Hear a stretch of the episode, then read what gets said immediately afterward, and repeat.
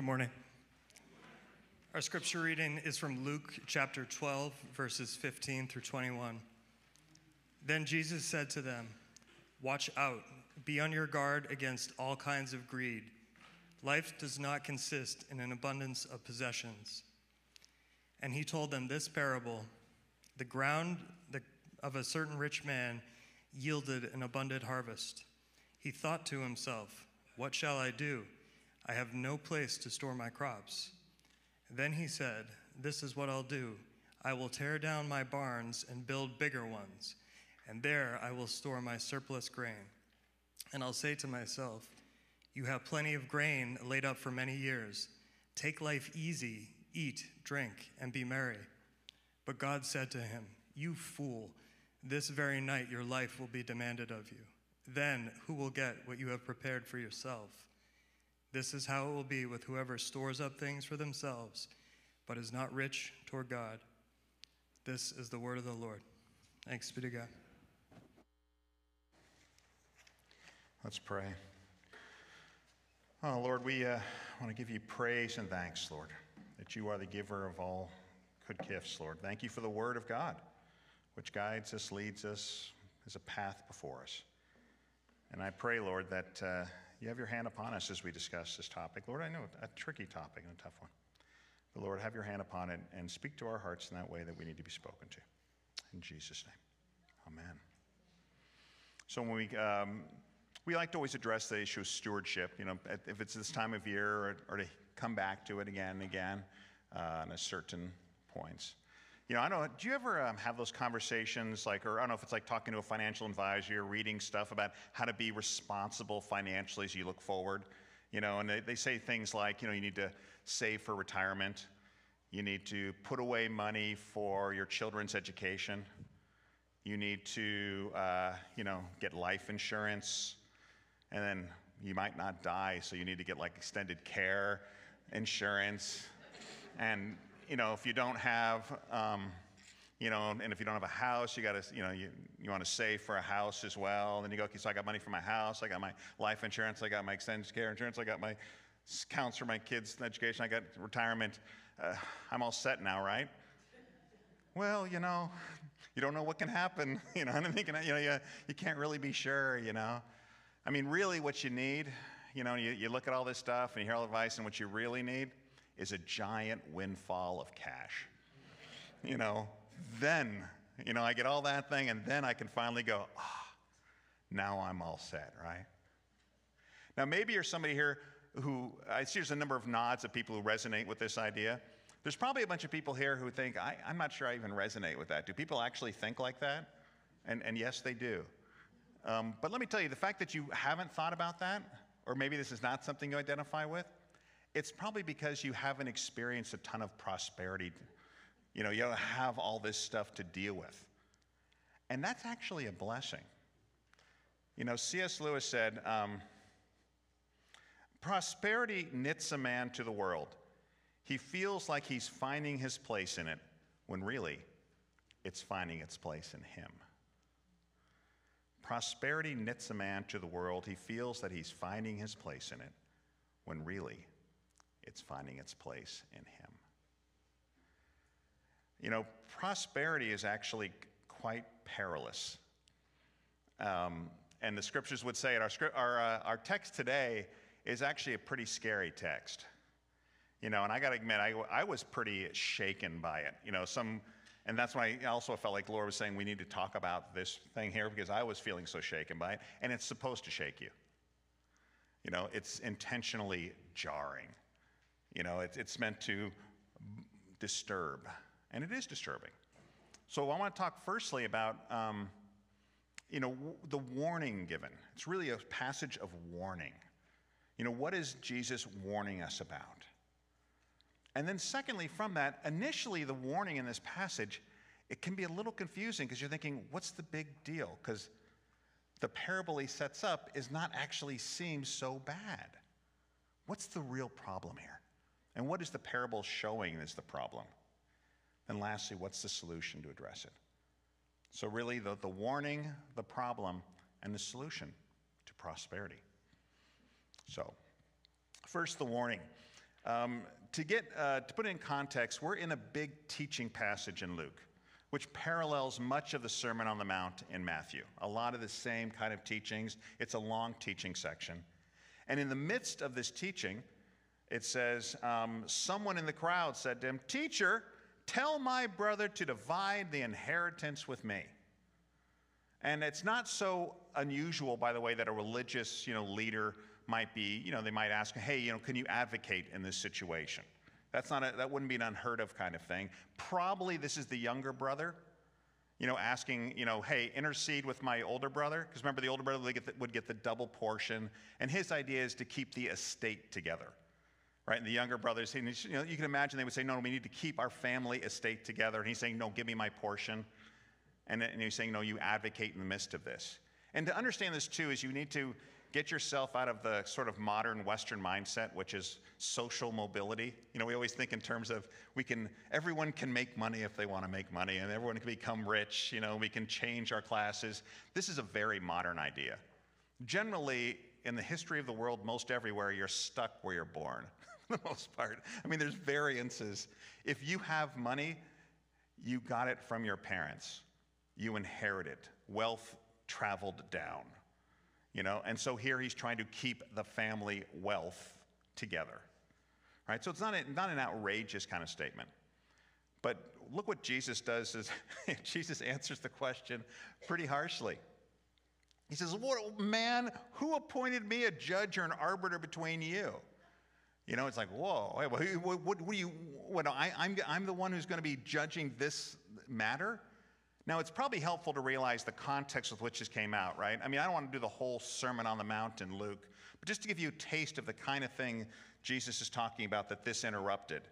Um, you know, Jesus said, I tell you, my friends, do not be afraid of those who kill the body and after that can do no more, but I'll show you whom you should fear. Fear him who, after your body has been killed, has authority to throw you into hell. Yes, I tell you, fear him. Are not five sparrows sold for two pennies, yet one of them is forgotten by God? Indeed, the very hairs of your head are all numbered. Don't be afraid. You're worth more than those sparrows. I tell you, whoever publicly acknowledges me before others, the Son of Man will also acknowledge before the angels of God. Teacher, tell me, my, tell my brother to divide my inheritance with me. It's kind of like, whoa, what do you I mean, that's not the exact thing coming in, but this is the kind of thing he's talking about the kingdom of God. He's talking about a whole new way to view the world. And his mind is thinking, my inheritance. Let's see, what's going on with that thing? And he breaks in on that. And then Jesus' response, you know, after he says, Who appointed me judge or arbiter? Then he says, Watch out. Be on your guard against all kinds of greed. Life does not consist in an abundance of possessions. And he's going to tell a parable. Now, I think you all know that every time there is a parable, the key to interpreting the parable off the bat, the first thing you should always identify is what question is being asked that the parable is responding to. Right? It's always illustrating something, and usually it's right at the front of your parable. If you haven't identified what the parable is answering, you haven't began your interpretation method. Here is what the parable is illustrating. Watch out, be on guard on all, kind of, all kinds of greed. Life does not consist in abundance of possessions. And then he tells them a parable. And the parables, you know, he says, the ground of a certain rich man, so it's a rich man, yielded an abundant harvest. So a huge harvest came in for a rich guy. And he says to himself, What shall I do? I have no place to store my crops. And he said, This is what I'll do. I'm going to tear down my barns, build bigger ones, and there I will store my surplus gain, grain. And I'll say to myself, You have plenty of grain laid up for your many years. Take life easy, eat, drink, and be merry. It's eminently reasonable, isn't it? I mean, honestly, anybody here gets a giant windfall, right? It could be, you know, maybe you got some stock options or inheritance or whatever it is, but some big clump comes to you for whatever reason. What's the first thing you think? What do I do with it? How should I invest it? How do I keep this thing? Because this is going to, theirs, this is going to secure my kids' college, or this, and all these things are going to be laid out. I mean, it's, it's a reasonable thing, right? It doesn't seem so outrageous. What do I do with all this surplus grain? I'm just going to build some other stuff and store it there, and then I'll be good shape for the future. And Jesus' response to that uh, reasonable financial planning? You fool. it's harsh, actually, isn't it? God said to him, You fool. This very night your life will be demanded from you. Then who will get what you prepare for yourself? This is how it will be for whoever stores up things for themselves, but is not rich towards God. You uncomfortable? I'm uncomfortable. It's an uncomfortable passage. It's a very harsh warning. And one of the things that's tricky as you look at this warning and this parable is that it does seem like, why is it so bad what he did? I mean, I think we kind of got it, but what's so, what is so condemning about that? What's the real problems? And I think implied in that parable, if you look a little carefully, more carefully, you'll see there's, I think there's three, at least three, but three particular problems which are identified, which show why this is so problematic. Um, the first one is there's an implication that um, the stuff is his. That this is really his decision, he's the ownership. And we know in the scripture, very clear theology of stuff is stuff is God's. Psalm 21, 24, 1 The earth is the Lord's and everything in it, the world and all who live in it. We are God's. This is God's world, God's stuff, God's place. You don't possess anything. And you fool if you do, because watch, you die. And what did you do with all your possessions? Where'd all your possessions? Were you able to take it with you? No, it's not yours. It was never yours. If you think it's all yours, it's an illusion. Right? And there's this, and what you see in this text when you look carefully is do you see how many times a first person is used in that little parable? You know, the ground of a certain rich man yielded abundant. He thinks to himself, What shall I do? I have no place to store my crops. He says, This is what I do. I will tear down my barns, build bigger ones. There I will store my surplus grain, and then I'll say to myself, this idea that this is mine. This is my stuff. I have it. I possess it. But you don't, and you don't possess it. So, one of the biggest problems of this text is, is a, there's a real misunderstanding as to whose grain this is, whose stuff it is. It is God's, it's not yours. You've been entrusted with it, you are a steward of it. You know, and then again, it doesn't mean necessarily that you supposed to get rid of it all, but there's a profound idea that you start with the idea that have, you know, anybody with wealth or prosperity starts with the idea that this is God's and I've been entrusted with this. Um, and so, uh, and what's implied in this too is what did he then decide to do with his grain? So the first problem is a misunderstanding as to whose it is. The second problem leads from it is therefore he had to decide what do I do with it? And what did he do? It says, what's, what's the condemnation there? You fool, this very night your life will be an end of you. And he says, This is how it will be for whoever stores up things for themselves but is not rich towards God. So he took this enormous blessing from God this abundant harvest which God has given. And he immediately thought, what I'm going to do is I'm going to store it up for me. I'm going to store up for my future, my, you know, and it's all me stuff. Now, if you look in, um, in Proverbs, I'm just to one little section of it. Proverbs is a lot how community is supposed to work. A lot of it's, a, you understand Proverbs almost in community aspect, how community behaves together. And really, in Proverbs, idea is that, you know, somebody gets a huge, giant harvest, the whole community should be blessed by that. And he says, like, it says in Proverbs, I'm just going to get a little bit. He goes, you know, one person gives freely, yet gains even more. Another withholds unduly, but comes to poverty. This is what you see happen in community. A generous man will prosper. Whoever refreshes others will be refreshed. And look at this people curse the one who hoards grain, but they pray God's blessing on the one who is willing to sell it's interesting too, right? It doesn't mean give it all away, right? There's, there's, there's an implied fine with business, you know. and to, but what the person sees is the person who's hoarding it. What did this guy do with this whole grain for his community? The rich man, right? The person who has wealth has a responsibility to the community he's in. You know, it's part of the people, you know, they would, they would care for their community, they would look for it. That's what you're supposed to, it's the natural idea, there's, there was a stewardship of the one with wealth. You know, you think about like even the book of Luke and uh, Acts, right? That, you know, Theophilus, you know, because he's probably the person who paid for Paul to write this. They were paid for Luke to do all the research and all that kind of stuff. It was expected that people with wealth would use it for the blessing of the community. He gets this huge windfall of grain and he sticks it away, and all he's thinking creatively is how can I best store this up for me? And that led from the first bad idea, right? And so none of the community, he's being cursed by his own community because he's just hoarding that to try to get it for profit and for self preservation rather than the community.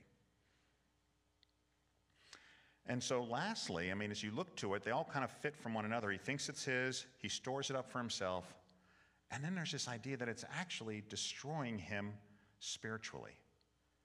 Because what's it doing to his trust in God? He says, you know, uh, again, the context of this, what happens directly after this passage is words you know better from Matthew, but you know them familiarly. Therefore, I tell you, do not worry about your life, you know, what you will eat, about your body, what you'll wear. Life is more than food, and the body more than clothes. Consider the ravens, they don't sow or reap, they have no storeroom or barn, yet God feeds them, and how much more valuable uh, you are than birds. The idea that you can trust God, you can walk with them, you can guide them. Remember, the whole thing in the wilderness was God was teaching them, you know, by manna and other things like that to understand that you only need a little bit. You know, what does the Lord's Prayer say? Give me my daily bread. We live in dependence upon Him. Does this guy want his daily bread from God? No, no. What's he, what's he saying to himself? I love this. I'll say to myself, You have plenty of grain laid up for many years. Take life easy, eat, drink, and be merry. This man can no longer say the Lord's Prayer. You know, I mean, it's a, you know, he, it's, the dependence is gone. And by the way, the, the text here, the Greek is actually kind of fun. They, the NIV, it's accurate, but it misses an emphasis. Where it says, I say to myself, it's actually saying, and I'll say to my soul, Soul? And then it says the next thing, Soul, you have plenty of grain laid up for many years. Take life easy, you know, eat, drink, and be merry. He's speaking to his own soul and telling his soul, Take comfort now. You have enough cash. You're all set. And he's saying, then he goes, But God said to him, You fool. You think you're all set. You are not set. Life does not consist in a bunch of possessions. Things are not fixed like this. Your whole dependence in your relationship with God, knowing whose it is, has been, you know, is being destroyed by this. There is no trust, there is no walk with him. He may sit in church or his synagogue, worship and do whatever, but there's, some, there's an intimate separation from God. He's not walking in trust and dependence upon God. So, if that's the problem, you know, essentially, and what's so, what the reason for the condemnation, what's the solution? You know, what can we do about it? So, what's the passage's advice for prosperity? And I think it actually fits very much in tune with those problems, in some ways, the flip side of those problems. Um, you guys are all so quiet, you know?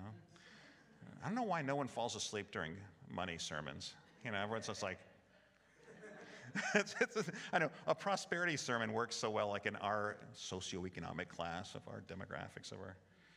And, and by the way, I, I, I've told everybody this, this has been radically condemning for myself. So I'm not up here just saying, I'm saying this as someone who's also being prophetically spoken to in many ways. It's speaking to me.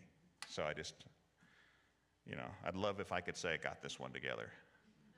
Or don't. Um, number one from this is, you know, it says it a couple times in a passage. Remember, life is not possessions, life is not stuff. You know, the, as he said, you know, life does not consist in abundance of possessions. Life is more than food, and the body more than clothing. This is just reality. What, it becomes like when you obsess on things of possessions, of food, of clothing, and all that kind of stuff, it's kind of like if you had a car and your main stress was getting gas and making sure the car had gas. Because you would be right in saying that unless you have gas, a car can't run, right? You can't go anywhere without gas. That's 100% true. So, therefore, the essence of a car is having gas. And you need to be focused on gas and having that car always full of gas. In fact, just buy the car, fill it with gas, and sit it in front of your house and rest and go, man, that's great. So good having a car. You know, you go, foolish, right? Because the, the gas has nothing to do with the purpose of the car. It's not why you have a car, yet it needs it. In the same way, food, clothing, possessions help you live your life. And you need food, you need clothing, but it's not life. And it's a foolish thing to focus on it. You're like, what's our purpose? Yeah, she, she was quoting the Westminster Confession, all right? Says, What is the purpose of man? Purpose of man is to glorify God and enjoy Him forever. So whether you eat or drink or whatever you do, do it all for the glory of God. You know, we God life is a gift from God to be lived here, you know, joyfully before him to glorify his name. It's not to like try to get the stuff which he's given you to be able to do your mission in life. Don't focus on that. And when you do, what happens is, you know, you you, you, you lose the picture of what it's for. You lose what life's about. You've taken your eyes off it. And it's a temptation. I mean, I love what Paul said in 1 Timothy. Says, Godliness with contentment is great gain. We brought nothing into the world, we could take nothing out of it. But if we have food and clothing, we'll be content with that. Those who want to get rich fall into temptation and a trap, and into many foolish and harmful desires that plunge people into ruin and destruction. So it's basically trying to get rich. What do you do? You hurt yourself. you end up doing a lot of dumb things that harm yourself. You know, just money is just it's dangerous stuff. Prosperity is dangerous.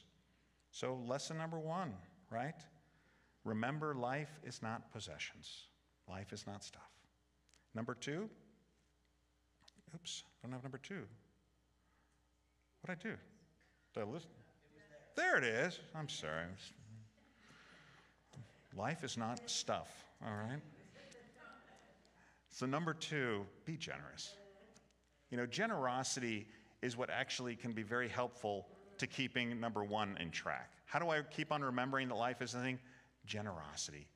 And it's how God made us. As Frank said, right? We are generous. God is generous to us. We're supposed to be these, like, it's like sort of water flows from God, it flows into us and flows out. And God's glorified in that process. You know, when you become grabbing, I think I used that analogy even yesterday. It's like it's like the Dead Sea. You know, water's down, you keep it like that, and it dies. You are to go, and that's what God wants to do. It's amazing. You always think that wouldn't it be great if God just gave stuff to people? But He doesn't. It passes through our hands. And in doing that, every time you're generous, there's a confession of faith in the midst of it. There's a reality that you've understood about who God is, how He works, who's my who my possessions truly are. Generosity is one of the most spiritually healthy things you can do. And it's not something you do like, er, right? You do it joyfully. I mean, I love one of the best, one of the best prayers of, in the whole Bible, and the most praiseworthy prayers is from um, 1 Chronicles 29. And there, they just took a giant offering right? David's taking this huge offering for the building of the temple that he's going to put in place, setting the things for Solomon, and it was uh, mind boggling. I think the largest, it very well may be the largest offering ever. I wonder if you did it like according to time. And David in his prayer just goes, Who am I, O Lord? And who are my people that we should be able to give as generously as this? Everything comes from you. We have given you only what comes from your hand. So he's like, How can we be so excited about being generous when all we did was give back to you what you've given to us anyway? But then he goes, Ah, but I know, my God, that you test the heart and are pleased with integrity. All these things we have given willingly with honest intent, and now I seen with joy how willingly your people who are here have given to you. He's going, This is so great, God. You love it that we've actually shown you that we know who gave this stuff. That, you know, I put it in your hands. It's almost a temptation to keep it by, by you going like this with it. You've shown that you know who this comes from. You know what this is for. You've laid up your treasure in heaven, not on earth, which, by the way, is the parallel to this in the Sermon on the Mount. That only lay up yourself treasure. He goes, I know where my ultimate treasure is. I know where my ultimate life is. These possessions are not, it's just gas. And I've taken some gas and used it for here. It's not my life. And I showed that through my generosity and care for it. And I honored God through it. Advice for prosperity is stay generous. be generous. You'll be way better off as a generous person. It keeps you in mind with that thing. Remember, life is not possessions. And lastly, only trust the Lord. This is one of the huge things, right? Is that when the with possessions are perilous when it comes to trusting God. Right? We all like the idea of trusting God. We don't like the practice nearly as much. You know, and it, you know, it's kind of hard when he says, you know, to the Israelites, I let them be hungry, I let them be thirsty, so that they would learn this. Like actually, hardship and difficulty show us who's actually providing for us. I mean, I don't want to. I hope you don't mind bringing up the. I, this isn't part of my sermon, but I thought, you know, in some ways, the gift of Anders and Caroline not being able to have a child. When we prayed for them, they were given a child. Now, any all four that children was a gift to all four of those families. But one of them got to see intimately, without doubt, that that child was laid like that. But really, that's what all of life is. That's what all children are. And God sometimes has to, you know, in some way, it's a blessing. You know, in some ways, when we had no money or somebody at church, it was a blessing to go, wow, God does provide. Because the blessing is to be able to walk with God and trust. And, you know, and that's one of the things that he helps. Like, um, he says, What will we do for people with prosperity? And uh, Paul says, Well, command those who are rich in this present world not to be arrogant. Don't put your hope in wealth, which is so uncertain, but put your hope in God, who richly provides us with everything for our enjoyment. Command them to do good, to be rich in good deeds, to be generous, willing to share in this way, they'll lay up treasure for themselves as a firm foundation for the coming age, so that they may take hold of that which is truly life. The idea there's the real life, there's the true thing going on. Be generous, be rich in good deeds. Don't hope in that stuff. Again, it's not anti wealth, right? Sometimes we, this whole sermon, you think, oh, it's bad to think about the future, bad to. It's not, that's not what we're saying here, right? You know, it's okay for people, but they realize, you know, the wealth is a, is a stewardship from God that's been entrusted to you.